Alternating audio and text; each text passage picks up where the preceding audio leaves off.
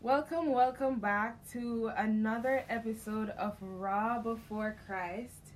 Last week we covered emotions another time with Shalyn and Taylor. And this week we're going to be covering depression in the church. And I have with me Sierra Whelan as a guest speaker, and I also have my girl Shalyn Willis again. I'm back.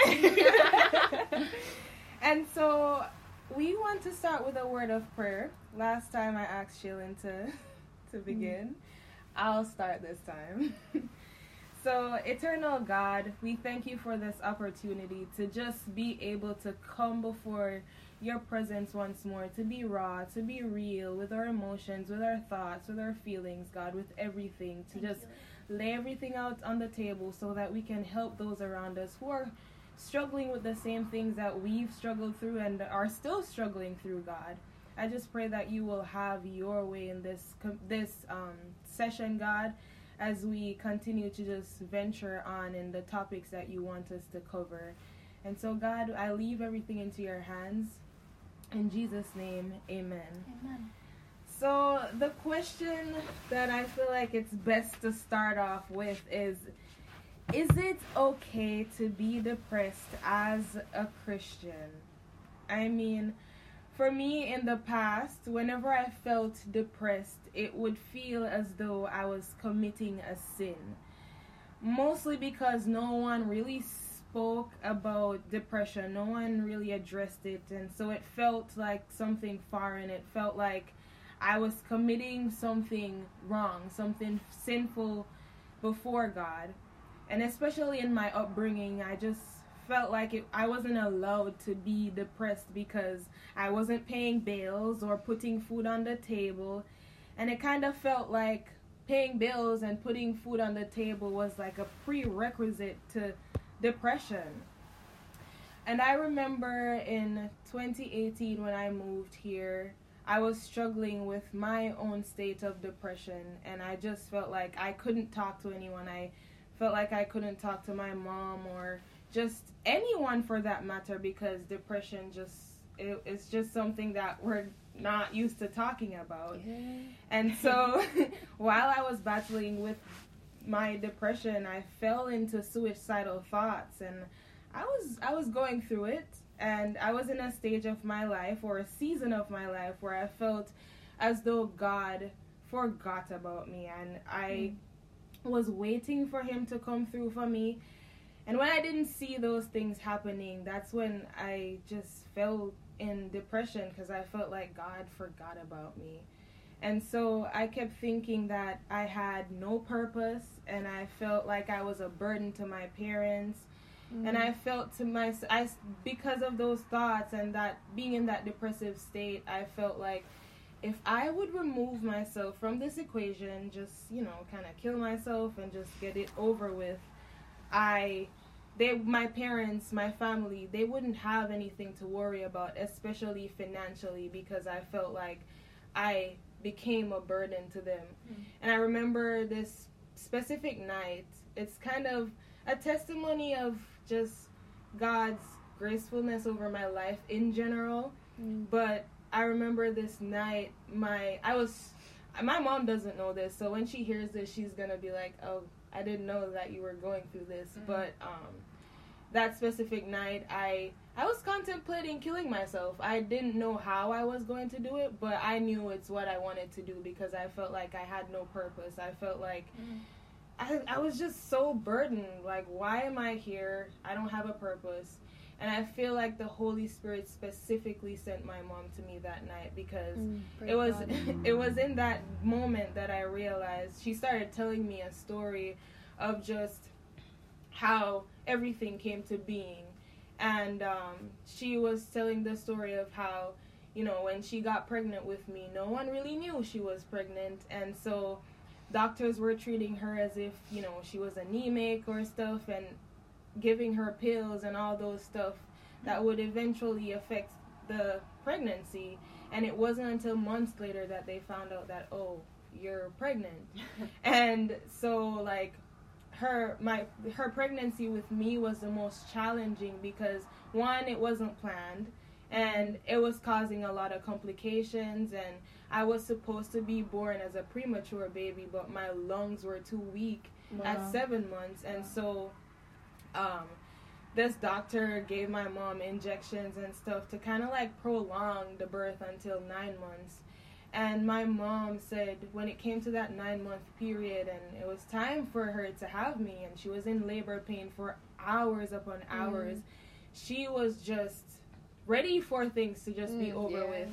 And she said to me in that moment, in my depressive state, she's telling me all the all mm. this that I've never heard before. Oh and she looked at me and she said, I remember going out on that hospital veranda and I held out my hands to God and I said, God, I can't take this anymore. If you are going to use this girl, take her into this world, but if not, just kill her because I can't take the pain that I'm going mm. through wow. anymore. And in that moment, my mom sharing that story made me realize that I have purpose. Yeah. And it was just a turning point in my life that if God didn't send my mom in that room that night, that imagine where I would be right now. Yeah. I probably wouldn't be here because I was battling depression yeah. and suicidal thoughts. Wow. And because she stepped in by the leading of God and just started telling me this story, made me realize that I have purpose.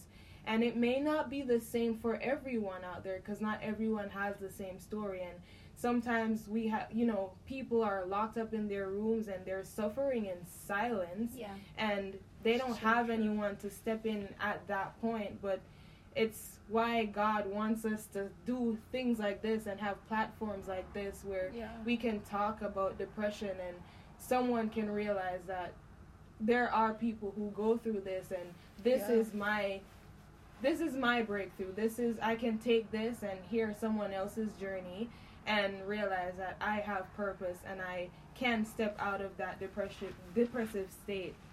And yeah. so I just kind of want to turn this over to Sierra because um, you've been someone that you've openly um, expressed that you've been through your own depressive journey and stuff. And I, I don't know, yeah. but I feel like there are people out there who would like to hear like how this journey has been for you and how you've overcome um, being in that and how it is yeah. right now.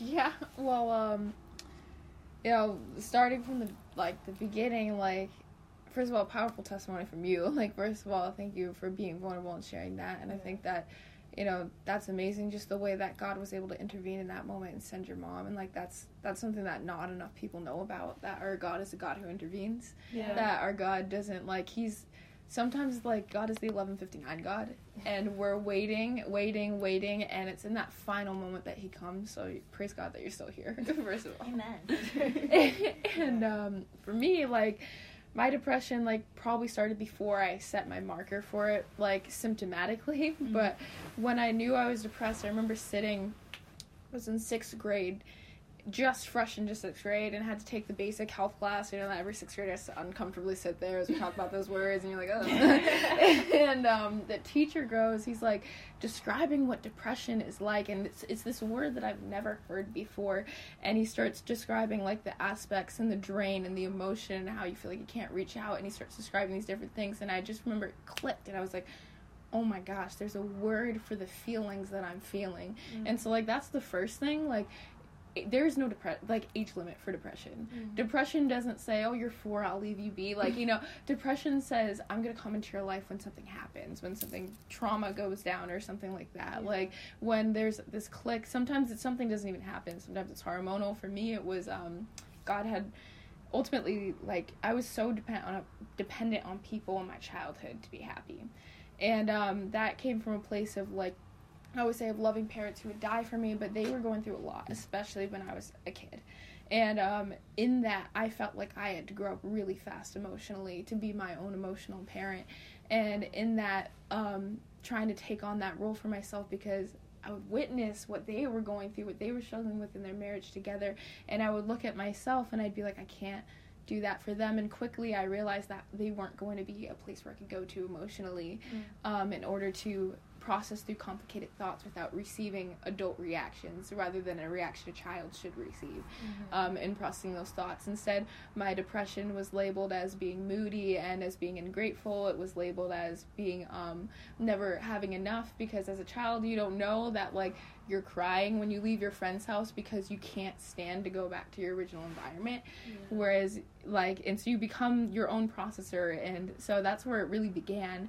And then, you know, fast forwarding throughout my life, it was like each year it went on, it just got like the the next year was worse than the last. Like it was just year after year, like just waiting, and you know, it wasn't something where it's just like you know, like oh, I forsake you, God. Blah blah blah. I, I did that. I actually did that for the first two years. I went through the whole like.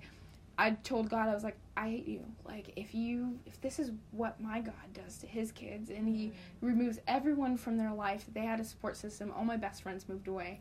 Um, like at that time and they were what I relied on for my happiness because I couldn't rely on my parents and um, God took them all away and I remember it was just like this moment of like if this is what you do to make to guard me to love me then I don't want it and Mhm. so I decided to walk on my life next two years no God I was like I'm gonna take control of this and that went horribly and my saving grace ended up being youth camp I did attend church but it was only for friends but Yeah. we ended up going to youth camp and I remember I just I just didn't want to be at home. I just wanted people. And it was there that I rededicated my life to God and for the first time in my life I fully gave my heart over to Jesus because I saw in that chapels in those chapel services lives being changed. Mm. And I wanted that. I yearned for that like desperately.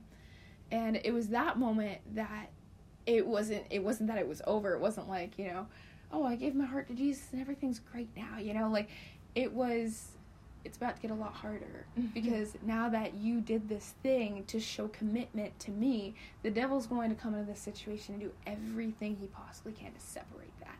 Yeah. And I kept on walking throughout life, and again, year after year, it got worse and worse, harder and harder. Um, I had to rebuild my friend group, and at that same time, like I would tell them everything and nothing. I would spend all my days like I would say if we like jumped throughout the middle school years, like that was just you know I can't remember like half of my school journey just from trauma.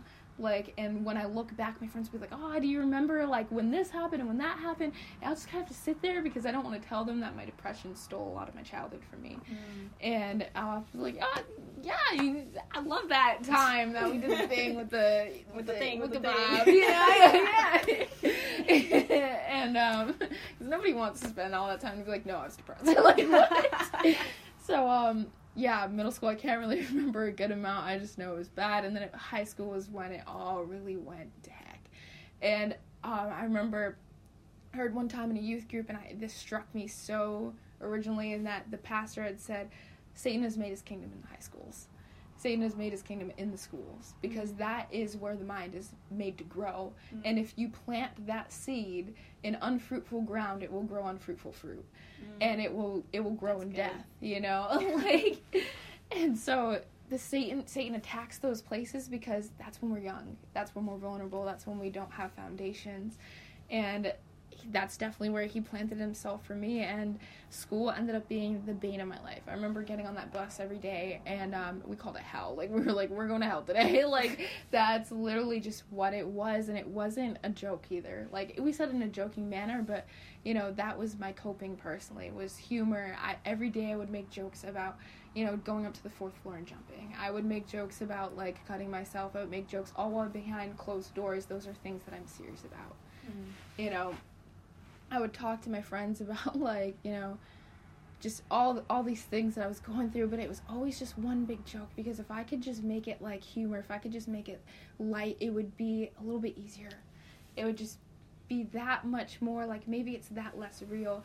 And um, i got to the point where in high school i wrote i lived off of sleep deprivation like absolutely lived because psych- psychology um, studies have found that sleep deprivation is the equivalent of being drunk or tipsy. So i essentially found um, without knowing a numbing capability um, for the, the strong emotions i was feeling because when you know I was sleep deprived, everything felt so much less real. It felt so much more numb. Mm-hmm. I was able to laugh at things randomly, mm-hmm. and it was just like that. And that you know, ultimately, now that I'm in college, has led to a migraine disorder from years of sleep deprivation. So don't do that. Um, but it was like throughout this time that I'm just watching my life fall apart. I'm watching myself fall apart. At this point in time, I'm struggling with mild OCD in a severe way. I'm struggling with um, ADHD. I'm struggling with a severe depression. I wake up every single day, um, and the first thought in my mind is I want to kill myself. And by the and I go out through the entire day joking, joke, making jokes about I want to kill myself, and then I go to bed thinking about if only I could kill myself.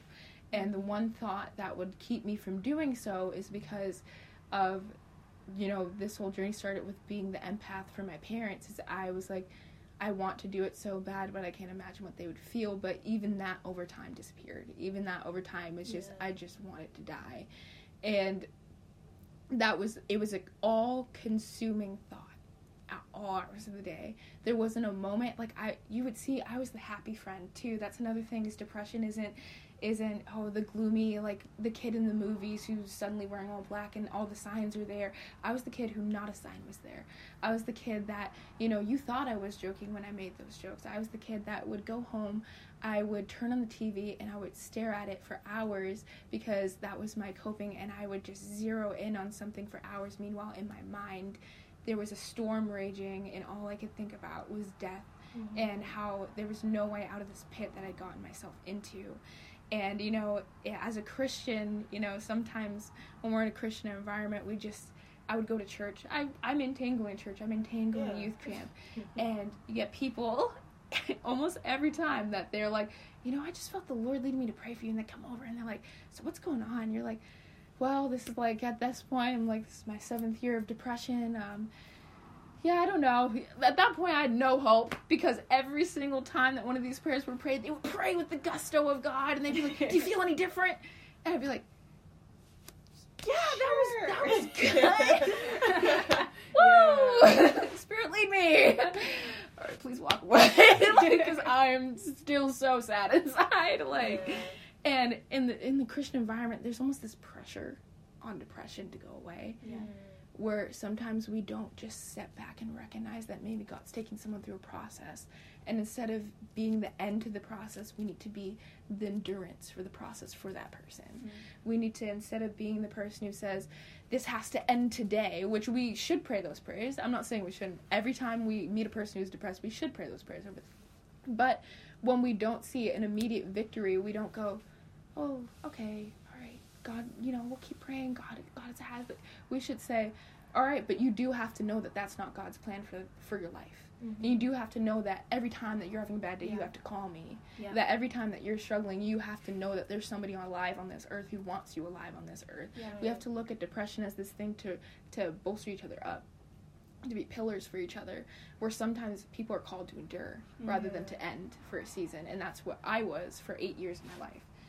Um, and you know it did ultimately lead to a suicide attempt and uh, you know the the reason i'm such a big advocate for looking out for people who have depression in the church and maintaining relationship with them through their trial is i actually made my suicide attempt at youth camp mm. and i tried to drown myself and um, mm. you know trigger warning here if you want to skip ahead you know like a minute or anything but um, I to be completely honest, you know, I'll just say what I did. I I grabbed. I was out in the deepest end I could be. It was about 12 feet deep. Um, it was in a lake, and there were these giant boulders in the bottom because it was a lake. And I would just kept grabbing them, and I would like swim all the way down and hold on to it and just hold it because my natural body would try and kick and like come back up. And I remember I kept doing it and doing it and doing it, and I kept started to like choking up water when I would reach the surface again, and I would just not give myself time to breathe. Sometimes I would hold my breath when I went back up. And um, I remember I heard a friend out of nowhere. We were signed up for tubing. out of nowhere, they're like, "Come, like the the tube's here." And I get out of the water and I'm like coughing, like my lungs are like convulsing up water. And you know, I'm off to the side so nobody's seeing any of this, but it's in a public setting. Mm-hmm. And um, I think that bothered me for a long time as well. But you know, when we got up there, the, the, the tube wasn't even there. Mm-hmm. It was probably another five to ten minutes. But that five to ten minutes could have been the five to ten minutes, or was honestly the five to ten minutes that saved my life. Wow. And um, God had a different plan for me, and it was actually, you know, I'll say that in a minute, but um, so I I went through it. I remember walking away, you know, from each youth camp thinking convincing myself that's another thing when it comes to christian depression you convince yourself maybe this is just how god intends me to live. Like this is just god's purpose on my life is for me to just struggle and he'll use that struggle for other people. And um that's and I, he, he did he did use that struggle and i remember going to youth camp and i would pray over people and i would watch them get freed because i knew how to pray over them mm-hmm. for their depression. And i would watch people the chains break and the chains fall and god would use me in miraculous ways where i was inadequate in my darkest hour. Mm-hmm.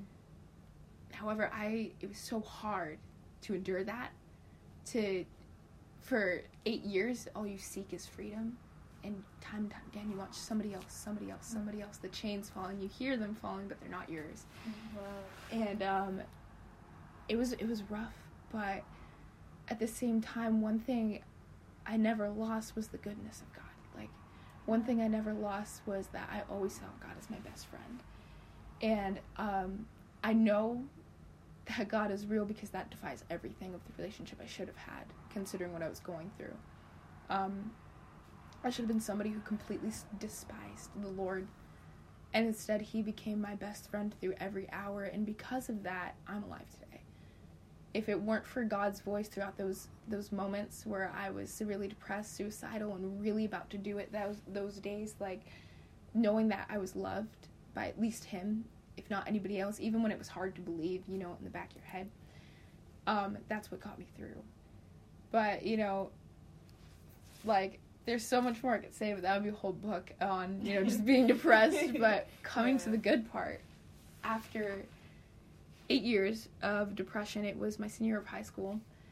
Um, quick overview: I got sev- or junior year, my bad. I got severely bullied my my junior year out of nowhere. Um, for two kids just targeted my hygiene. I had we have like a 1,300 person school, and so it went around the whole school. I had strangers whispering about me behind my back.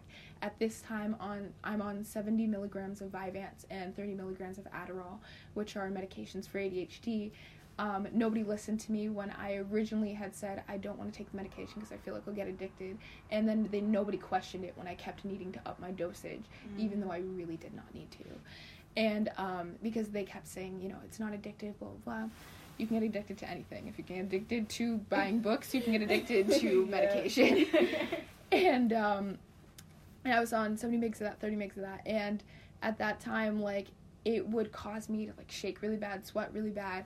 Um, it gave me severe paranoia, and I already had paranoia from the amount of like just mental warfare from these people. Like I had pictures taken about of me behind my back, and then all at the same time I'm getting accidentally gaslighted by my friends because when I would talk to them, I heard so and so say this and this is happening. They'd be like, "Don't overthink it." Like I just think you know you're so like I was the person who never had a problem with anybody, so they were like, you know, I don't think they don't like you. I don't, you know, like blah blah blah. They were trying to talk me off the ledge. Meanwhile, I was suffering inside because now I'm feeling insane and crazy. I'm depressed, mm. suicidal, over medicated, and um, struggling with OCD, which I would spend hours in the mirror picking at my face. Um, picking at like my skin until I it was just covered in scars and blood. Like it was just this obsessive compulsive, and I would have like dark flashes of like horrible things happening. It was just everything was coming on me at once, and it wasn't until the last day of school I got cornered in the girls' bathroom by our chorus room by these two boys that I was like, this is real. And my dad had to come into the school and take me out. And I remember locking myself in the bathroom after that and just was like, I just need to go to the bathroom. And I just sat on that toilet and I fell asleep because that was our finals week. And for that whole week, I hadn't eaten, slept, or drank anything for five days. Mm-hmm. And um, my tongue had turned white from malnutrition. I had a thigh gap, which my body type as an ethnic um, curvy woman is not not healthy. Mm-hmm. And um, it was just like everything was happening at once. And then after that, I was like, I cannot go back for my senior year. I can't. And I didn't. And instead, we went um, to an online school called VLAX that many homeschoolers have done. And um, it ended up being horrible for me. I ended up getting to the point where I could not go to the login screen without having a mental breakdown that would derail the rest of my day. Mm. I would I don't even know what was happening psychologically at that point, but I would just was at a break. And just the login screen would cause me to disassociate from my environment until the next day. And um and then it was after that we got off of that and my parents moved me to a christian book program and that was better than online and i was like okay things are great. You know this is slightly better. You know i'm christian book. This is nice. I'm learning about god. Like things were starting to look up and then my nana gets diagnosed with a brain tumor and she was my best friend in life like my best friend and i remember i didn't even call her my best friend until after she passed because nana was such beyond beyond what I could describe for her. And um, I spent the next um, about year watching her die. And my whole family was gathered around her bedside, um, telling her that it was okay for her to go home on her final night. And I remember just thinking so selfishly, I couldn't even speak because all I wanted to say was, stay, hold on um, one moment longer. And it was like at that time when she died, I was like, what am I here for God? Like, Mhm. what is the point? Like, what is like? It, there was just no meaning to life. I did not live for months after that. I really didn't. Um, she passed away March 18th, and um, for months after that until June, like I just spent my days watching TV. Would not talk to anybody. Stop smiling. Stop singing. I was like a shell of a person at that point. And it wasn't until that summer youth camp um, at youth camp, I was standing in the crowd and um, I began to shake my whole body. Oh, I forgot to mention a few like a month before this, God had given me a vision, and um, it was like me on the pavement and the skies open up. There were storm clouds and the ground turned into valleys, and instantly I heard God's voice. You're gonna get freed from your depression. It's never coming back. And my first reaction was, "Oh, praise God! Oh, you know, it was God, don't promise me that. Mm. Because I could not take another false hope. Yeah. That would be the real end of me. And fast forward a month, I'm at another camp and um, I'm shaking in service, like my whole body. I've never, like, in the eight years of my depression, not that many people have come up to me to ask me if I'm okay. Like Mm. in one night, more than eight years, people came up to genuinely ask, like, "Are you good?" I was shaking, and I remember a leader came up and was like, "Do you want to sit down?" I was like, "No, God's doing something!" Like in my teary voice, and I shook and I shook, and I knew what was happening. I knew God was freeing from, freeing me from my depression, Mm. and I've never had such a physical like encounter or like just my body being rattled and another leader took me off to the side and was like can i pray for you? I was like yes. She starts declaring that my depression is going and it's never Mm. come back and i never spoke that to her. I start crying so much that it physically hurts to breathe because it was so deep the gasps i was taking. And i remember i got freed in one night what had battled my entire life. And I remember going up to that cafeteria that night and just sitting there and staring, like just like I didn't know who I was. Mm. My entire identity was my depression. And it was like suddenly that's gone. And that's something we don't talk about with Mm. freedom. Yeah. Is like, okay, you're free. That's that's the whole goal to be free, to be set free by Jesus Christ. That's why I'm a Christian. But now what? If your whole life is a cage, you're not going to know how to run. Mm. You're not going to know what the grass feels like. You're going to be afraid of the wind in the trees. If your whole life is captivity, freedom is horrifying. Yeah. Because you the whole life, your whole life, the one thing you've ever known has been your greatest bane of your life, but that's your only comfort. And um, I then got like I felt myself starting to fall back into it a little bit. I didn't know what to do. I didn't know why I was alive still, and, or why God freed me. And then I, you know, I knew I was called to North Point, and I remember messaging Dean Munley like a week before registration day was supposed to happen, and I was like, I just sent an email where I was like shaking the entire time writing it. I knew God wanted me to write it. I wasn't going to, and God woke me up one day and was like, "You need to write that email right now." And I emailed him and I was like, "I can't keep beating the same dead horse. I haven't graduated high school. I'm not doing good. I I can't do life like this anymore. I just the only thing I know is that I'm called, and if there's any way possible, please." Three days later, he tells me that I need to show up on campus the next day. Wow. And I show up, and it's a battle Bible college is a battle in itself. But we have our first, my first prayer and fasting, and it was um, a student council led prayer and fasting. Mm. And that day, I get slain in the spirit not once but twice. And first time, um, I remember being at that altar and I didn't know, like, I was like, God, like, I really just, like, don't know what you want from me. I don't know, like, I feel like the depression's still kind of here, coming back, but I know I'm freed, God. How do I grapple with this? And, um, this girl, Tori, who came over for a second time, she had already prayed for me. And she's like, I know I just prayed for you, but I just hear God saying, you need to forgive yourself. Mm. I broke like that. I just broke down. I was like, God, that's the one thing I can't do because I blamed myself for those mm-hmm. eight years. I was like, if only I had just surrendered this to you so much earlier, I could have been in such a different place. And He just called me forgiveness. And I was like, and it finally like it reached this point where a professor had come over to pray for me, and she was saying the exact things I that God was speaking to me. And finally, I was like, okay, God, if you want this so bad, I need you. I need your help. I can't do this. And instantly, I go down in the spirit. Mm. I hit the floor, and God speaks to me, and He's like, one foot out the door. And then I keep praying, I keep waiting, and He says, get up. And normally, God's very like, oh, you know, like my, my love, you know, my daughter. But He was so stern with me, and I was like, what? This is the only the second time in my life I've been saying the Holy Spirit, and you want me to. What? And so Yeah. I was like, okay, I get up. As soon as I get up, two people come over to pray for me, and in a matter of seconds, I go down again, and he said, both feet out of the door. And I began laughing for the first time in my life, joy that I never knew was possible to feel Wow. in my life. And for the next hour, I just started laughing and laughing, and I couldn't stop, and I don't think anybody could have stopped me. Wow. And it was from that moment on, that's been about like two and a half to three years ago now Mm. from that moment. And since then, God has had to teach me how to live. You see, when God freed me from my depression the first time, He opened the door. I had to choose to walk through it. When He sl- slain me in the spirit those two times, you know, I had to choose to want that freedom, to want that life, to desire that life. And once I chose that, it was a long process of unlearning destructive patterns that have ruled my life since the moment I could walk. Mhm. You know, it was this long process of God being like, this can't stand anymore. And He started, when I got freed, He started bringing me back to the battles I had previously lost. So that way I could conquer them for the first time. Wow. Like, He had started to rechange my life. And now I'm in this season where I went from somebody who wanted to die every single day of my life to somebody who wouldn't trade her life for anything Mm. because God gave it to me Amen. because it's the greatest possession I have. And every day I see the goodness of God. Every single day I see the beauty of God.